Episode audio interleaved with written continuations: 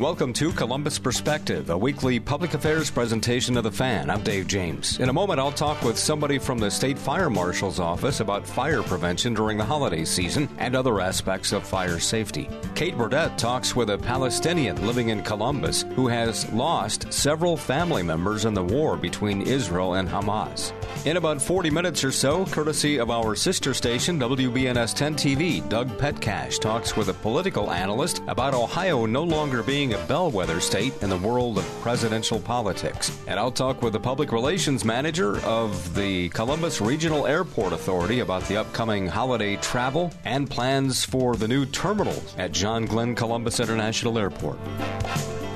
First up on Columbus Perspective on the phone with me, Anita Metheny, who is the chief of the State Fire Marshal's Fire Prevention Bureau. How are you? I'm well. Thank you for having me. Thanks for talking to us. We all have heard of the State Fire Marshal's Office. We hear that word, those words frequently. But what is the Fire Marshal's Office? What do you do? Oh well, there's uh, there's quite a long list. Uh, as a matter of fact, we have eight different bureaus within the State Fire Marshal's Office uh, everything from underground uh, storage tanks, our BUSTR Bureau, uh, who manages um, any underground storage tanks leak, uh, leaking of those tanks, or even above ground storage tanks and the permitting of those uh, inspections and things. Uh, code enforcement, which handles the inspections of businesses, schools, uh, public buildings, helps out the fire departments with those inspections as well. We have our fire and explosion um, investigations bureau, who handles all of our uh, investigations of fires. Uh, we have our lab, our forensic lab. Uh, our forensic lab does the analysis of any evidence that could be coming in, uh, whether that be digital evidence or physical evidence. We also have, obviously, our Fire Prevention Bureau. We are in charge of uh, analyzing all of fires, uh, all of the Ohio fire data to find out exactly why fires are happening and try to create some prevention material to keep people safe there's the TNR uh, testing and registration, who handles a lot of the permitting throughout the, the state, and of course the Ohio Fire Academy, who does our um, uh, our instruction and our education for our firefighters uh, across the state. So that I mean that's just a broad overview, not including obviously our administration and legal departments as well. It's interesting, and I, I looked over your background a little bit, and it's it's kind of cool because you walk the talk and talk the talk. I saw that you have an associate's degree in fire science and a bachelor's in fire and emergency management at Kaplan University in Iowa, and also that you've been serving with fire departments, most recently a volunteer and the chief of the Craig Beach Volunteer Fire Department, which is up between Akron and Youngstown. Uh, yeah, that's correct. I actually started in the fire service in 1990, and I've been in it ever since. I've I've um, sat in roles as a volunteer, as a part timer, as a full time uh, firefighter. I actually moved out west for about 16 years and uh, served out there as a full time firefighter, paramedic, lieutenant, and then uh, took an early out retirement and came back to Ohio. And I was uh, blessed to get the position here at the state fire marshal's office. And you know, I have a passion for for keeping people safe. And uh, you know, this is just the next step in my career is to try to prevent fires and try to prevent fire fatalities most uh, most importantly. How common are house fires around Ohio and fatalities, uh, that sort of thing? Um, last year we had uh, 161 fire fatalities in the state. Um, this year we're trending a little lower, which I'm very happy to, to report. Uh, I don't have the, the total number of that for this year yet, but unfortunately, smoking was our number one cause of fire fatalities last year. The number two cause was heating, and the number three cause was electrical uh, everything from overloading circuits to uh, having cores that are frayed uh, and not maintained well. So our top three numbers, or our top three causes, are those smoking, heating, and electrical. So those are the things that we are most concerned about right now. They are the ones who are causing the most fatalities. Since 1990, when you first started working as a firefighter and all that, other than maybe unbelievably better equipment. Has has the role changed for firefighters? Is it different now than it was in 1990? Oh, oh, very much. Very much so. Uh, you know, if you look about it, just the fuel load itself has changed since 1990. When you bought a piece of furniture in 1990, you know, you you might have got some pleather or some leather or you know, but it was made from real wood, real hard wood, and right. a lot of the things you get now have tons of plastics uh, and other materials, synthetic materials that are uh, pushed in there, and the risks are inherently more dangerous for firefighters. Now there are safety equipment out there, and, and obviously we uh, we hope that our firefighters are using that safety equipment well. But uh, firefighting itself has changed over the last 30 years, and we have to keep up to date with the changes so that we can better prepare ourselves as firefighters. And as a state fire marshal's office, we have to be aware of those changes so that we can appropriately get out some safety messaging to our citizens. We're going to talk a little bit in a minute about holiday lights and, and Christmas trees and all that kind of stuff that pose a special risk this time of year. But I remember a few years ago hearing somebody talking about fires, especially in the middle of the night when people are sleeping. And it was, a, it was something that I had never thought of before. And that is that when you have a fire in your house, you can be rendered unconscious and die before you ever even knew there was a fire. That's very correct. So a couple things. You know, fire moves very rapidly, and while we we focus on prevention, part of the prevention effort is preventing loss of life. And early notification of a fire is part of that prevention message. So what helps us there is smoke alarms. Uh, there are so many fires that happen in the state every single year, and those houses have no smoke alarms in them. And, you know, smoke alarms are crucial. Uh, it used to be, you know, 20 years ago, 30 years ago, it was supposed to be you're, you're supposed to have a smoke alarm in, uh, you know, outside of a, a bedroom, in a hallway, and then in the main part of your home. Now, the recommendation with how fast fire moves through the structuring today, we're now saying that you need to have a smoke alarm in every bedroom and in every main room, and then on your different levels as well. The more alarms, the better. Uh, this is early notification. So if there is a fire, you'll be notified quickly. The other thing is close before you doze. We encourage people to close your bedroom doors when you sleep at night because even though it's a bedroom door, it doesn't seem like it's that much protection. It truly is. There's a time ratio. You know, everything that is in a residential building has to follow residential building codes and some of those codes are built into the to the bedroom door. And the bedroom door offers a limited amount of protection but it is extra time for you to be notified of the fire and to get out without injury. So the hope would be you're sleeping and maybe a, a fire alarm goes off in the bedroom or in the hallway before the fumes have come through the door. That's correct. Interesting. So, you know, I just bought two smoke detectors uh, about a month ago, and this was the first time Maybe it's because I haven't been reading the instructions like I should, but it has a hush button on it so that if it's one near a cooking area, you can push the hush button and it'll shut it off for eight minutes and then come back on because some people disable their smoke detectors if they go off because of other activity in the house.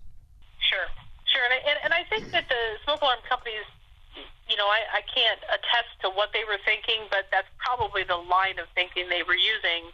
Uh, it's better to hush it for eight minutes and give you a moment to clear out the house from maybe smoke induced by cooking uh, than it is for you to take that battery out mm-hmm. and just, you know, take that alarm down. Because should you forget to put that alarm back or forget to put that battery back in that alarm, you're now rendered helpless if there's a fire in the middle of the night because you're not going to get that early notification. Do smoke detectors or carbon monoxide detectors wear out, or do they need to be replaced regularly? Yeah, they actually do. Uh, smoke alarms only have a 10 year lifespan. So, realistically, every 10 years, you should replace those.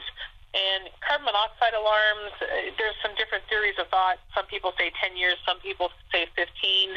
Uh, but either way, after 10 years, you should really just get rid of that alarm and get a new one. If you think about it, how many times have you dusted your home in 10 years? How many times have you dusted your home in a month? So all that dust is in the air. So as your alarms get older, that dust collects on those uh, devices that send smoke. And because it's so gradual over time, they simply may not alert you. So after 10 years, it's best to get rid of them, and it is best to actually maintain them as well. A lot of people say you can just put a uh, sweeper up to them and you know suck out the dust or blow them out or what have you. But you know you need to make sure that they're clean. Talking with Anita Metheny, she is the Fire Prevention Bureau Chief of the State Fire Marshal's Office. Holiday season. Uh, this is a, a, time for folks to be more aware. I take it. Yes, yes. You know, uh, I, I, did an interview uh, here a few weeks ago, and we were talking about holiday lights. And you know, I love to go drive around and see all of the amazing lights that people put up. Uh, they definitely have more experience than I do. My house pales in comparison. But, you know, when you're putting those up, it is super easy to run everything into one cord and then plug it into an outlet. I think it's important to realize that an outlet can be um, overcharged or, or over overpowered. So when you're running those Christmas lights, try to spread them out.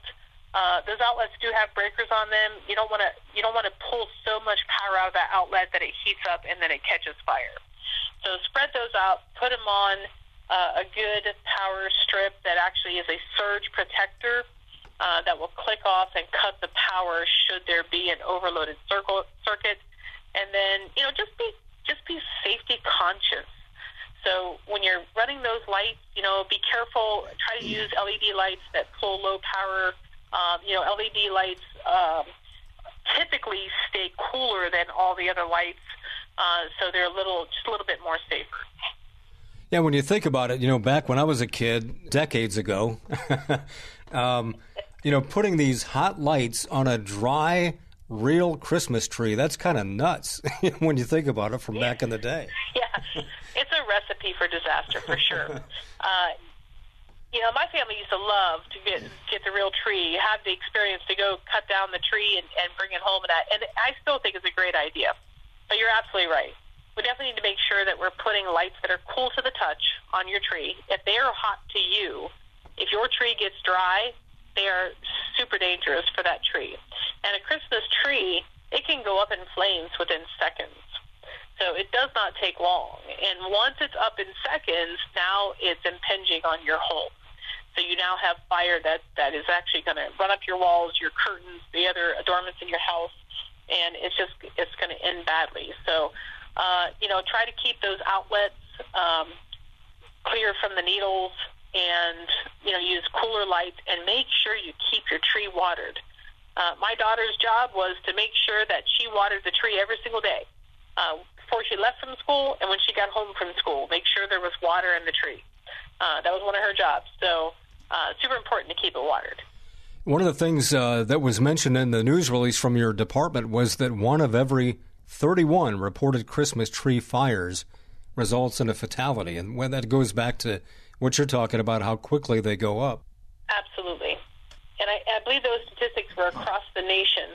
Um, so, yes, one out of 31 trees. It, and it's, it's scary how quickly they catch on fire and if that happens in the middle of the night, just like we spoke about, if there are no smoke alarms in a house, you're not going to get an early warning notification. So, super important to have those up.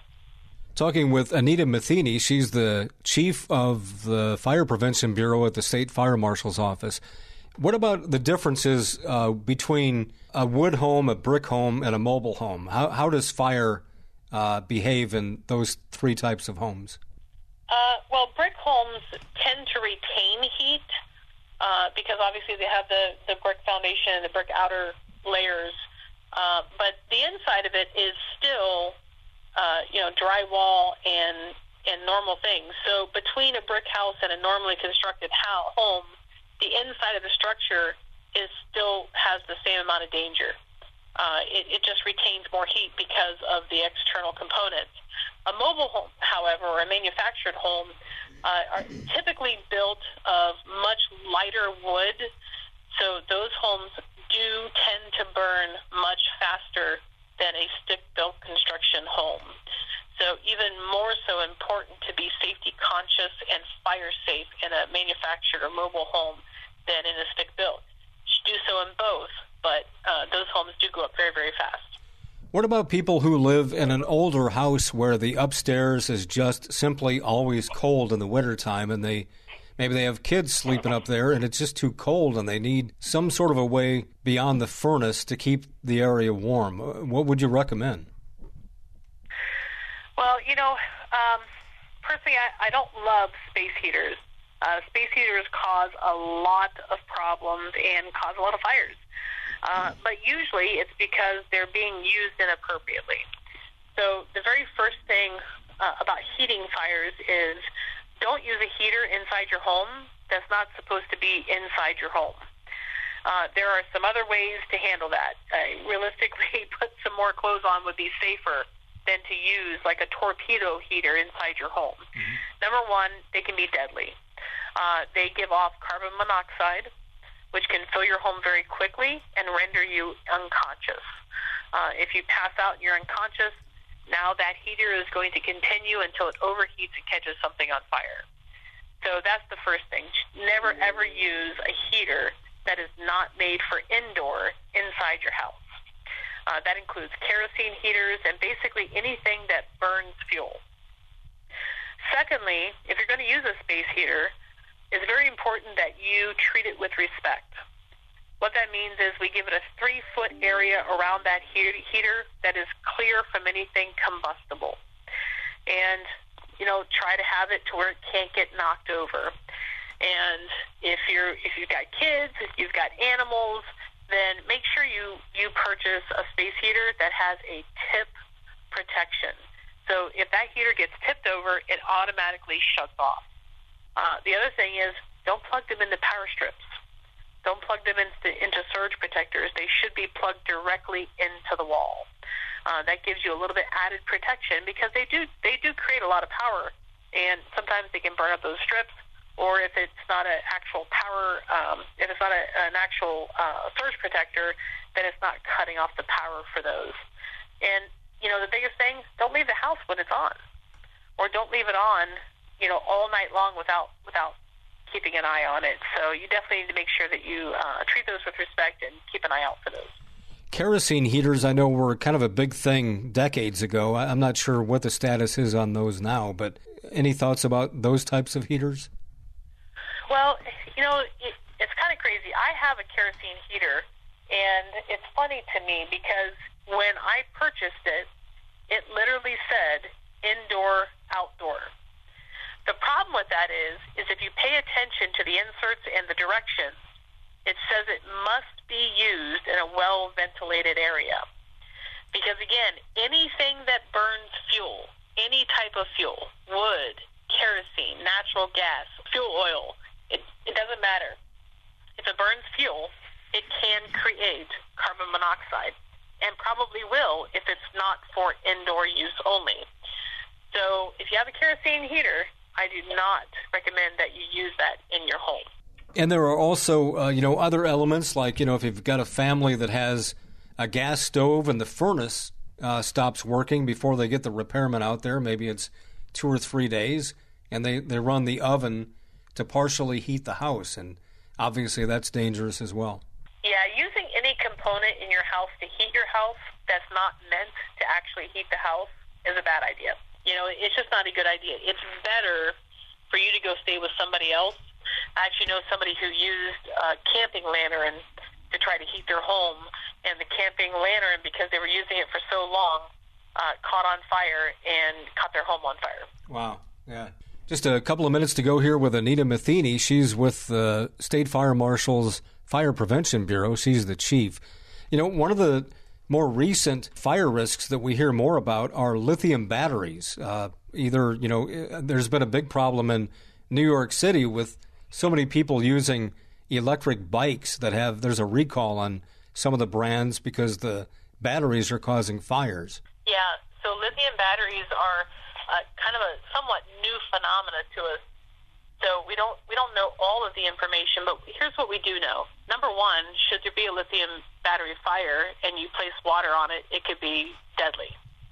Uh, so they're very very dangerous if they catch fire. Number two, we know that there's a phenomenon called thermal runaway, and we know that there's excessive heat in the battery when there's some type of process that creates the battery to overheat or makes the battery overheat. It creates more energy and more heat until it basically catches fire. So we know that when we're using lithium ion batteries, it is super important that we are safe. Don't put a lot of things over top of them uh, and get them overheated. Make sure you have some airflow. Use them correctly. Don't use them for things they're not intended to be used for. And just, you know, think of normal fire safety. But if there is a lithium battery that is on fire, don't approach it Call the fire department and let them deal with it. Stay back because even the fumes coming from the lithium ion battery can be very, very dangerous. I thought it was interesting early on when you mentioned how furniture, different materials now have things beyond wood that are in them that make them more flammable. Is there anything else that people should be aware of around the house like that? Blankets or furniture or heating pads, you know, any kind of material like that? Pretty much anything that heats up, you know, it could be a fire hazard. And so, you know, what I tell people is just bring it to your mind. Like, just think about the fire safety unfortunately, half the time when something happens, we never thought that that could possibly happen to us. And if we just take a moment out of our day for everything that we plug in, everything that we have to light, like a furnace or something like that, or everything that produces heat of any kind, even a candle, we should take just a moment in our day to think about the fire safety around that. Don't leave the candles lit. Uh, you know, if you're using a, a, a heated uh, blanket, make sure that you know, you have one that automatically shuts off. Uh, my daughter, when she was a child, when she was a teenager, used to use a, a straightener for her hair. And even that, she put it on her dresser one day and it started to melt the dresser. Mm. So use a straightener that has an auto off or make sure you unplug it. It's just general fire safety. Smoking is another huge cause of fire fatalities in the state right now and actually across the nation. People smoking on oxygen, extremely dangerous discarding cigarettes in non-metal containers that eventually just catch on fire. So we just need to put safety, fire safety, number one in our mind and think about it daily, every day. Anita Metheny joining us. She's the chief of the State Fire Marshal's Fire Prevention Bureau. Anything else you'd like to add? Uh, you know what? It, it's just super important that we take the time to be fire safe. Make sure there's a smoke alarm in your home. Make sure that you're closing your doors at nighttime. If you're using candles, blow them out. Try not to use lightable candles. Use the melts instead or something a little bit more fire safe. And above all, teach your kids fire safety. Practice an escape plan. Talk about how you're going to get out of your home in a fire. There are more people that are stuck in fires and trapped who can't get out because they didn't have a plan or maybe they just didn't practice it. But if we have a plan, and we're fire safe and we're aware that fire could happen at any moment, it makes us overall more safe throughout the state. Is there a website you recommend? Uh, yeah, they can come to our website at com.ohio.gov forward slash fire.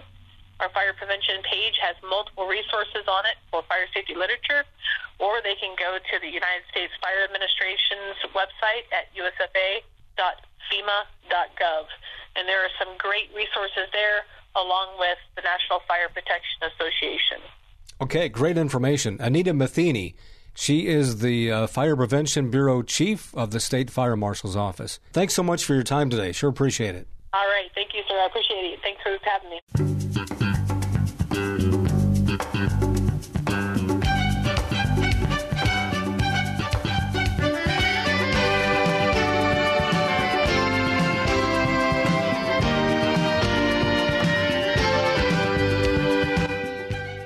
This is Columbus Perspective on the Fan. I am Kate Burdett, and as the war rages on in the Middle East, in Gaza, Israeli and Palestinian people here in the United States are watching in horror most of the time at what they're seeing. And we're joined today by someone who has a very personal connection to what's happening right now in the Middle East. Rose Eldadah is a Palestinian American. She is from Gaza. She lives in Columbus, Ohio, where she is a real estate agent.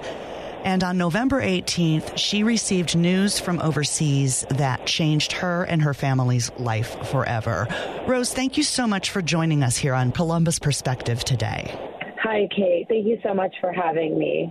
Tell me, and I know this is a, a very difficult story for you to share, but I know you want to share it for a very important yeah, reason. It is it is a very, very difficult story. And um, I just feel like it is so important for people to hear their story and know that we are not just numbers. Like we are human beings. We are real people that you work with and you see every single day. And what was the news that you received from Gaza on November 18th? Tell me about what your family is having to endure. Um, so I woke up around 6 a.m. to my mother bawling. So immediately I jumped up and I rushed over, and my dad was hugging her, and she was like bawling, screaming. And I'm like, What happened? What happened?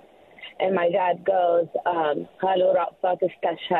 which is Khalo means uncle. So Khalo Ra'fat istashhad, which means he, he died, he was martyred.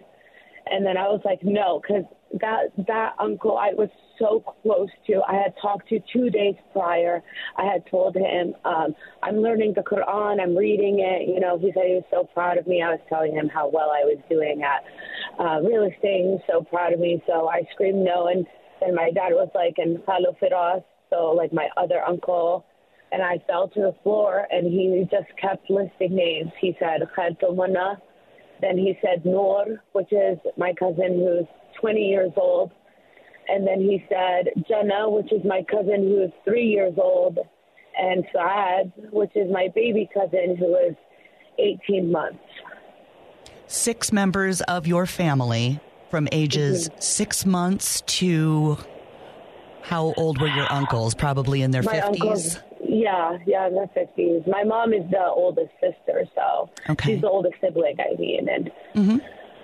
And my uncle, my khalo Rafat, he was this whole this whole attack was targeted, and I want people to know what is happening because my khalo Rafat, he was a he was the number one doctor in Gaza. He was previously the head of the entire Qatar hospital in Gaza and then was moved to being the head of internal medicine at Al Shifa Hospital. And uh, my other fellow, he was an engineer in technology and computers, and and as was my uh, aunt. And my Khalo Firas, he was also a sheikh at, uh, at the mosque and everything, and was teaching about Islam. Um, I want to start by telling you a little about about each member of the family um, starting by youngest. So Saad, she was uh, named after my tita, my grandma. Uh, she was the pride and joy of everybody. Uh, she was just 18 months and she was gorgeous. Then Jenna, Jenna acted like she was 30 years old, honestly. Like she took care of Saad like she was her mom. It was the cutest thing ever. And um, Noor, my cousin, she was in her final year of medical school. Um, I remember a week prior, uh, she had told my mom, I don't think that I'm going to finish medical school because of the war. And my mom said, No, Noor, don't say that. You're going to be the best doctor, just like your dad. And she died saving her family, just like her dad. The next member, uh, she was always smiling always, always smiling. She was the light of everybody's life. She was so darling. And I told you a little bit about my uncles. So what happened was the first they were they were all fasting, and um, every day what they did uh, since the war started, they would sit from the Asr to the Maghrib, and they would all read Quran together, and uh, then they would eat some dates and they would pray Maghrib. So they were reading the Quran. They finished reading the Quran. They um, ate dates, and Khalil Rafat was like, okay, come on, let's pray. And they started praying, and the first missile hit. When the first missile hit, my Khaltumana was immediately trapped under the rubble and uh, was not found for over nine days until the ceasefire was allowed for them to go search for their bodies. Um, and Noor, Saad, and Jenna were stuck uh, my Khalu Rafat, my um, Khaltu Suma, uh, she also got out with the rest of the kids, and Khalu Firas also got out. Khalu Firas was helping another family who was also trapped. He got he managed to get all five family members out. They saw him rescuing the family members and sent down a missile on them, killing him and the other five family members.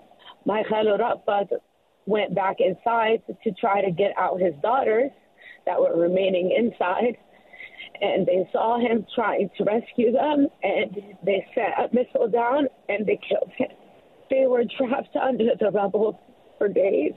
Only Khalil Firas was taken out and buried, um, and uh, the rest of my family members were trapped under the rubble for days, actually over a week.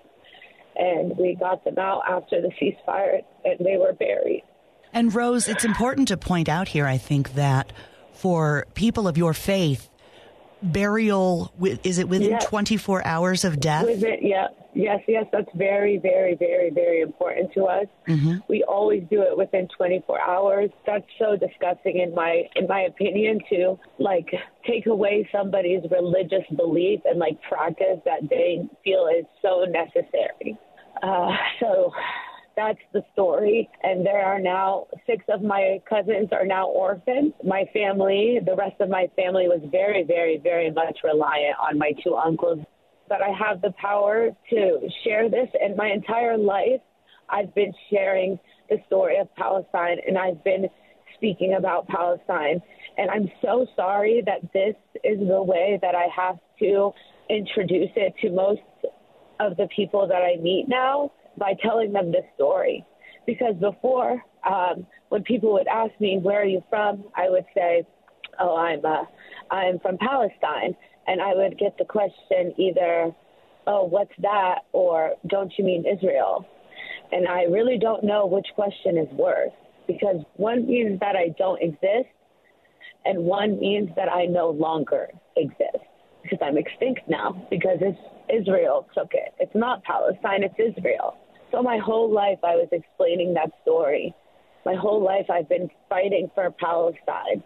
Rose Eldadah is a Palestinian American. She is from Gaza. She lives in Columbus, Ohio, where she is a real estate agent. For those of us who have heard for so many years, I, I don't remember a time in my life that I have not heard about unrest in that region but here we are in the United States, and it's something that I think, unfortunately, we get used to hearing about. What is what is something that you would say to I, someone here in Ohio that's trying to grasp the gravity of this situation? I just want to really point out that this is not usual what we're seeing. This is not something that we can and should turn a blind eye I have family in Gaza. I know what's going on. I know what's happening on the street. The aid that was sent in supposedly during the ceasefire didn't make it. My family's surviving off a piece of bread, off dirty water. They're living, some people in tents. Please, I am begging every single one of you, educate yourselves on Palestine and the history of Palestine because the Jews and the Muslims inside of Palestine we're living peacefully. All Palestinians want is to live peacefully in their land. They don't want to leave. You think we haven't tried to get our family over here since we came to America? I'm a first generation immigrant. I we've been trying for over 20 years. They don't want to leave. They love their country as they should. It's the most beautiful place on earth with the most beautiful loving people on earth know that there's over 17,000 people currently murdered, including those days of the ceasefire, because people were still killed. There are still more than almost 8,000 people under the rubble, and there's 46,000 people wounded with no hospital. Collecting rainwater is illegal there. If anyone is caught collecting rainwater, they get tortured, killed, or or in prison. And they're collecting rainwater as a means to have drinking water? What? Yes, because some people can't afford to buy clean water.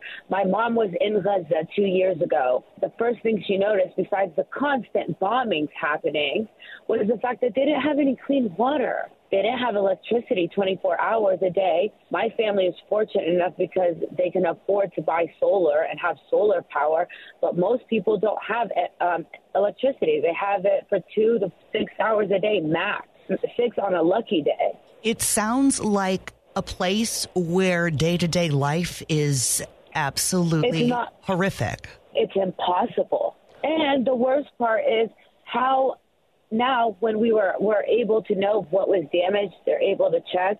We see that all six of my family's homes were destroyed. My mom's home back in Gaza was destroyed. My mom's shop in Gaza was destroyed. My uncle's companies were destroyed. And now it's on my family to rebuild them because we're all that they have. Their main supplier of incomes were martyred. What is something that you would say an average person here in Columbus, Ohio could do to help? Um, please call your local representatives. Um, come to our protests. My Instagram is the Palestinian Barbie. I always post about upcoming protests and things you can do around the community, whether it comes to vigils, whether it comes to protests, whatnot. Um, also, support Palestinian companies. Also, don't donate anything yet. There's nothing going in. Like I said, even during the ceasefire, there's nothing going in. Soon, I'm going to have a um, GoFundMe up where all the funds will be going directly to Gaza and to the people of Gaza. Um, and that's I'm working on that right now. And just keep talking about it. Uh, like I said, my cousins, there's six orphaned cousins now, and they don't have anywhere to go to. So that's another problem that these that we are now facing. Besides rebuilding, how are we going to bring them over here? How are we going to bring them over here? We need to figure out how to do that. That's very, very, very important because there's so many children. There's so many children that are orphans now, and we need to help them. Rose, I so appreciate your willingness to share this story. Um, I can't imagine the pain your family is enduring, and our condolences to, to all of your loved Thank ones. You.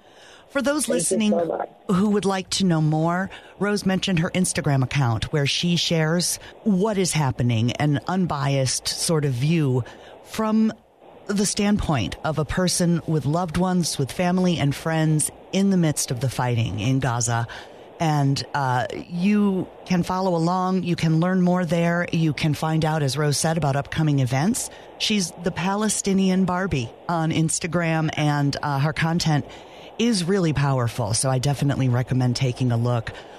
And again, we thank Rose for sharing her story of the human toll that the conflict in the Middle East is taking. I'm Kate Burdett for Columbus Perspective. There's a child in Kenya or Sierra Leone, or India, or Bolivia, who you could connect with. And through Child Fund, it's possible. We may be thousands of miles apart, but we can still connect with each other. And when we do, we make things better. We connect children all around the world with what they need to grow up healthy, educated, and safe. That's what Child Fund is about. Together, we co create, support, and sustain connections that lead to greater well being for millions of children who live in poverty worldwide, and their families, and their communities, and their countries, and you. Join us. Together, we can make the world a better place. Two small worlds at a time. His and yours. Visit childfund.org to learn more. We don't want you on our team. You're too slow and fat. This is weight bias. I'm worried about your weight. Don't you care what other people think? Millions who live and are affected by obesity face weight bias every day.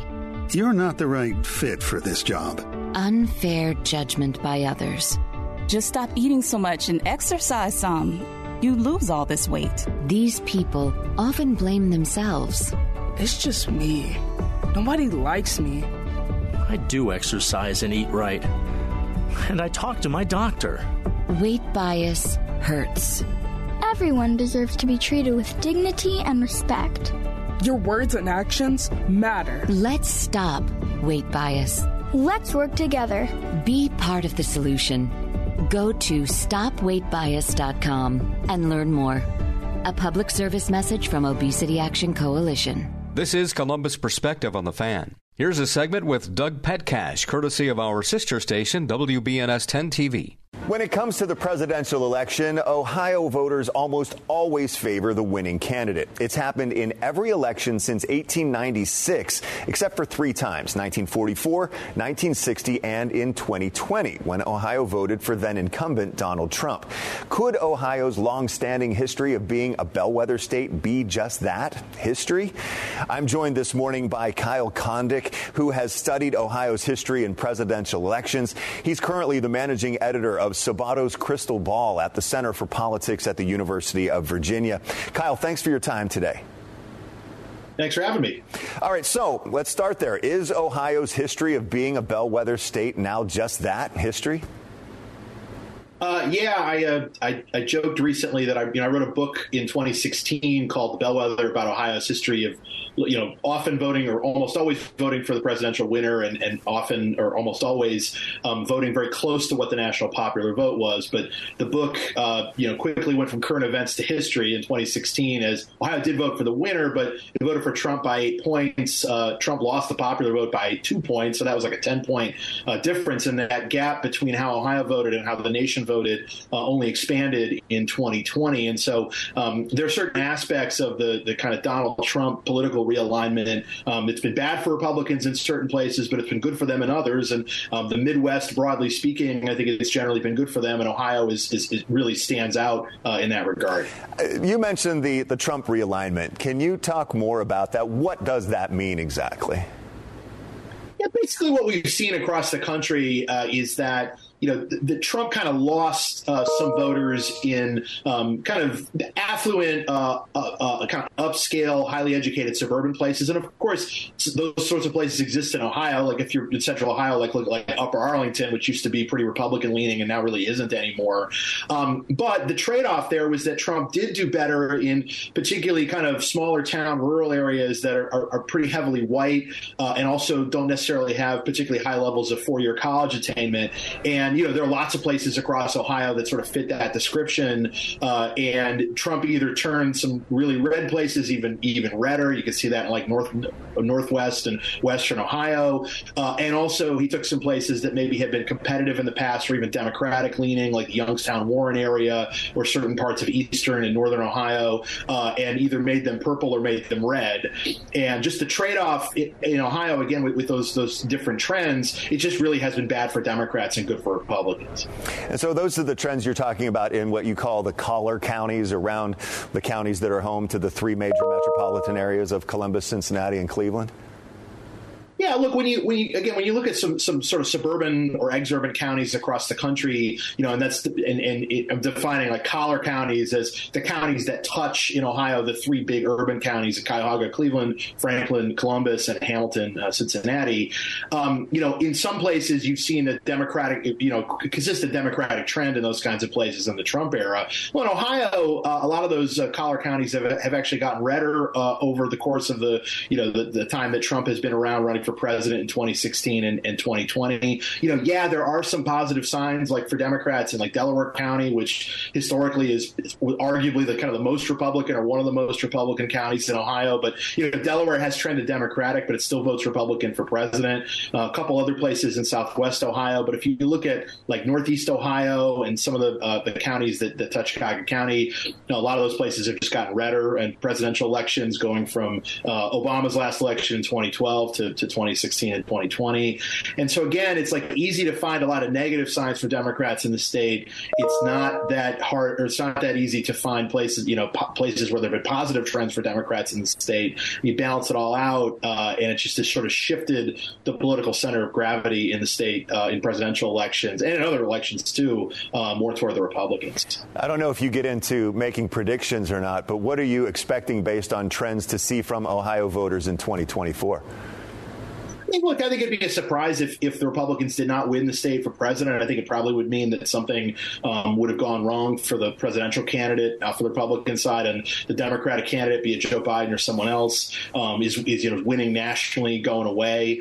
Um, you know, I think for the, probably the more interesting race in Ohio is Sherrod Brown's reelection race, which I think is really a, a toss-up. I think Brown probably will do better. He needs to do better, I think, than, than the Democratic presidential nominee in Ohio. It's just a question of how much better can he do uh, you know, in in this particular era we're in now, uh, there's just much more of a correlation generally between presidential results and, and you know down ballot results for you know for U.S. House and for U.S. Uh, Senate, and so uh, it may be that you know a generation ago, Sherrod Brown would have been um, in better shape maybe than, than he is now, but um, I do still think it's you know it's it's, it's there for, for Brown to potentially win, but again, he's going to need some people to split their tickets in all likelihood.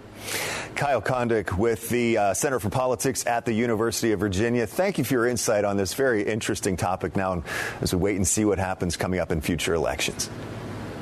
Thank you. All right. Thanks, Kyle. So, uh, we've been talking about Ohio's longstanding history of being a bellwether. But, um, you know, really, what is bellwether. Where does that term come from in the first place? I was curious, so I looked it up on merriam-webster.com. First of all, it has nothing to do with the weather. The term first appeared in English way back in the 15th century. Merriam-Webster explains, since long ago it has been common practice for shepherds to hang a bell around the neck of one sheep in their flock, thereby designating it the lead sheep. This animal was historically called the bellwether, a word formed by a combination of the Middle English words bell, meaning bell, like ring a bell, and weather, a noun that refers to a male sheep.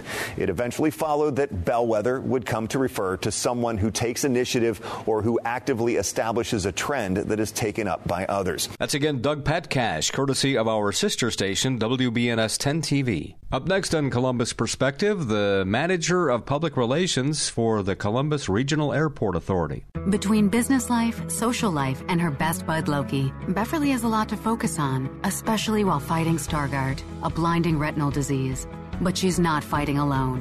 For 50 years, the Foundation Fighting Blindness has funded research into treatments and cures for blinding retinal diseases, providing hope to people with vision loss. And for Beverly, winning the fight means focusing on what's closest to her the Foundation Fighting Blindness. Together, we're winning. Help us end blinding diseases at fightingblindness.org. People do some pretty cool things in their 40s and 50s. Why should saving for retirement be any different? I mean, they go back to college,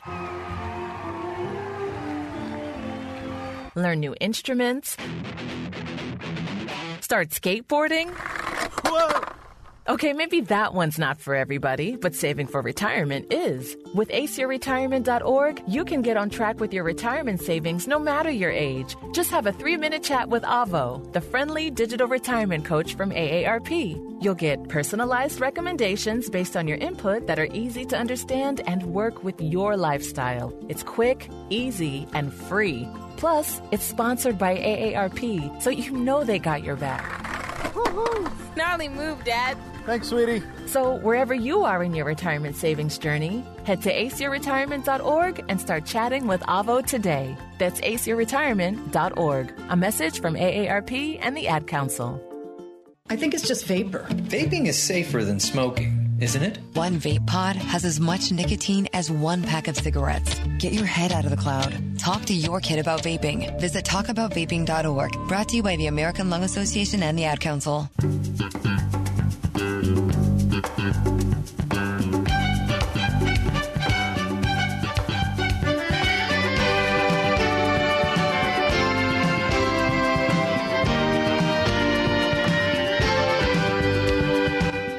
This is Columbus Perspective on the Fan. Hi, this is Dave James, and on the phone with me, we've talked to her a number of times. It's Sarah McQuaide, who is the Manager, Communications and Media Relations at Columbus Regional Airport Authority. How are you? Hey, Dave. It's great to be back. I'm doing really well. Thanks for talking to us. Uh, tell us uh, what the Columbus Regional Airport Authority is. Sure thing. So at the Columbus Regional Airport Authority, we like to say that our mission is to connect Ohio with the world, and that is through managing and operating our passenger-focused John Glenn Columbus International Airport, our cargo-focused Rickenbacker International Airport, and General Aviation Airport Bolton Field. Okay, and all three of those uh, have been pretty busy the last year or two since the pandemic, right? We have been busy. It is great to see people flying again. Last time we talked to you, it was seems like you were up in the ninety percent range of what you would call normal. I guess is that still kind of on par with where things are, or what? You know, we're actually even closer to that uh, normal figure that we had. Um, we're closing out the year with our overall traffic levels nearing our busiest year in airport history, which was 2019. And that year we saw um, almost 9 million passengers come through CMH and uh, the Rickenbacker passenger terminal. And so I don't have the final figures yet. We're going to have that um, as we wrap up the year here, but it's, we're getting very close to that. What about the number of flights or destinations? How is that? How is that ranking compared to you know pre-pandemic? We actually now have 53 nonstop destinations available from CMH and the Rickenbacker passenger terminal, and that is actually the most destinations we've ever offered in airport history. So we are doing really great in that realm. Um, there were a few new routes that we recently uh, announced um, that brought us up to that record breaking uh, figure. So we had Delta announce uh, Salt Lake City is returning, and Southwest announced that San Diego and Kansas City will begin service. That's great. You've also got uh, some of these uh, uh, low cost airlines that go south, uh, especially during peak travel times. Uh, how are they doing? All flights have been doing really well. Yeah, we've been very busy at both of our passenger airports. Um, I think that people are really feeling ready to fly and, and get away, especially as we're heading into the, the winter and, and the colder months. I know that those warmer destinations are going to be very popular.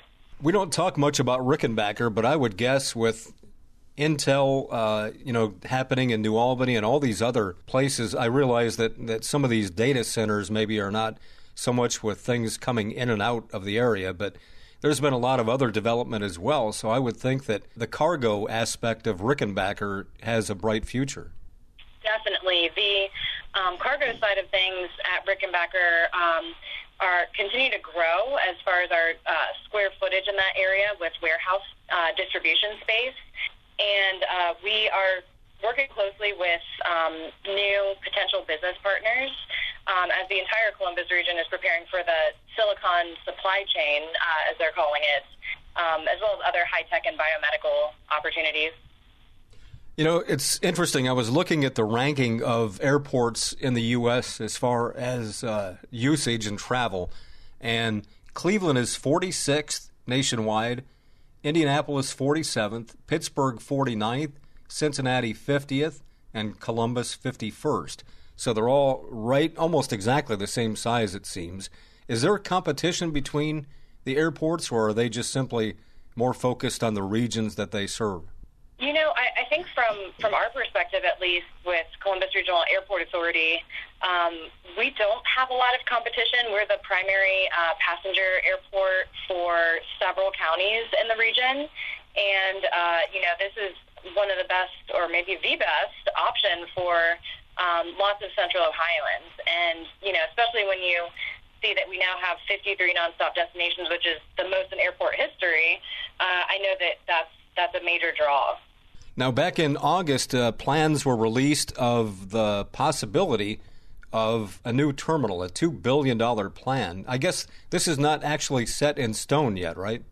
Yeah, so we are in the design development stage of that new terminal. Uh, so things continue to progress with that project, and um, we do have some initial renderings that are available, um, but it is still in the design phase. And the plan is, if, if it goes through, would be, uh, I think I read like the end of 2028 or 29. It could be open if things go smoothly. Yeah, if everything goes according to plan. Yeah, that's right. And the old terminal, the existing terminal, will still be there. So how would all that work? Right. So the, the new terminal will be built um, in the current location of the Blue Lot. If you're familiar with that parking area on airport property. And so that's correct. The former terminal um, would actually be demolished. But the, the new terminal would be bigger and have more gates, right? It would be bigger. Um, so I believe there will be a, a, couple additional gates with that new terminal and um, two international arrival gates. And that's a 25% increase over the existing terminal. And so, with the blue lot being used for that, once the old terminal is gone, will will parking be put there, or what's going to happen? So, actually, the the current plans call for a new 5,000 space parking garage. So there will be plenty of parking. Okay, and uh, if if somebody hasn't been to the airport, say since the pandemic, there have already been some big changes, right, with the rental car facility and all that. That's right. Yeah. Um, a couple years ago, we did open our new rental car center at John Glenn International, and um, it's uh, you can't miss it. You drive right by it on your your way into the terminal, and uh, things have been going really well there. And the plan is for that rental car center to actually connect over to the new terminal one day. Talking with Sarah McQuaide, she's the manager of communications and media relations at Columbus Regional Airport Authority. You know, when you go on uh, some of the travel websites where people can review facilities and, and attractions, Columbus gets a pretty high rating, and one of the reasons for it is that it's more like a small, medium sized airport, which means there's not a lot of hassles and complications, and it's easy to find your gate and get around and all that. I would guess that this new terminal, if it happens, will focus on that because uh, you know you're kind of building for future technology, I guess, as much as what's happening today. Yeah, that's right. We we hear all the time from passengers that they love the ease and convenience of getting around our airport, um, especially compared to some other airports they might fly through along their journey. And so, absolutely, that we aim to um, retain that with the new terminal.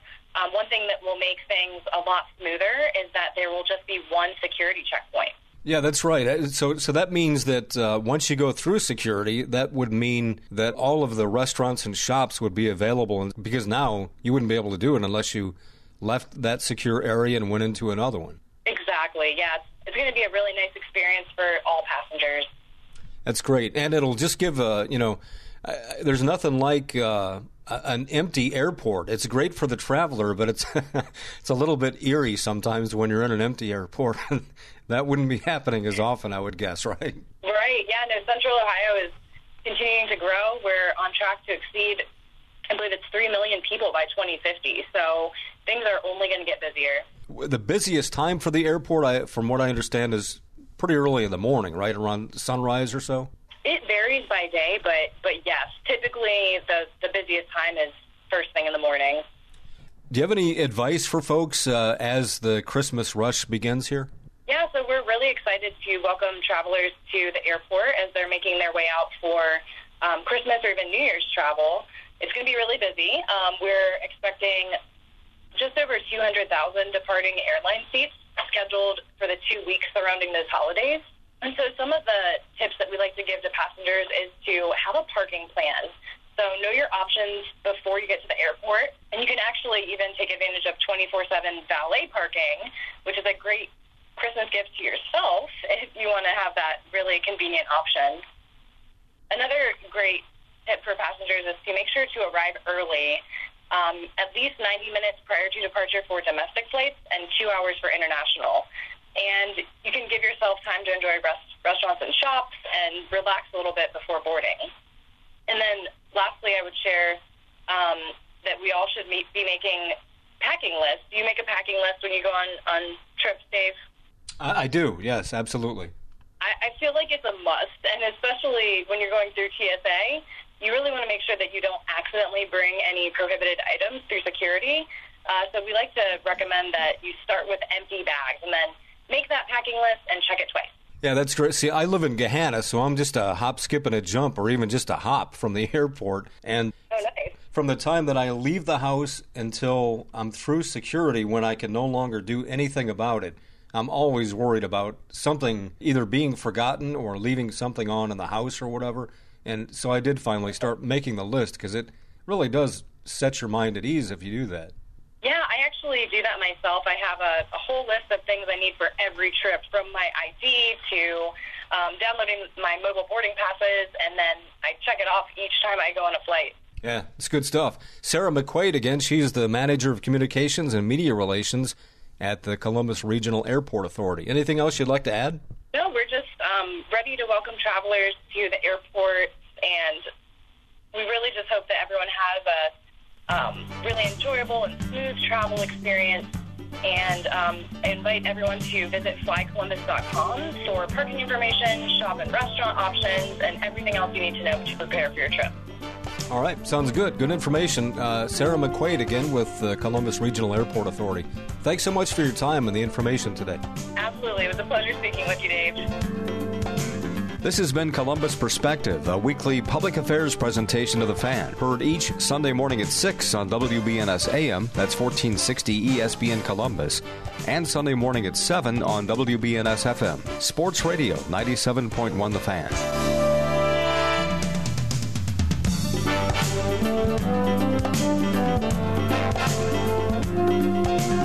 Join us again next Sunday for Columbus Perspective.